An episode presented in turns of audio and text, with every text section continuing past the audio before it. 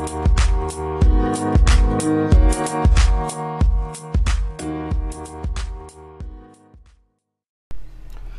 afternoon, everybody, and welcome to the 538.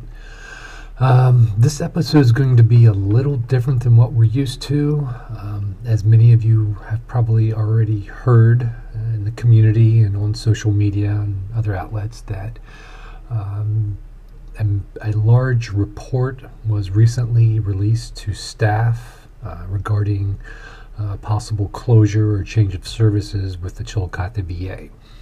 So, in response to that report being released, we thought it would be incumbent upon us to put forth the facts um, as we know it at this point and keep you up to date as information comes in. So, this week's episode is going to be a uh, trial with a video format.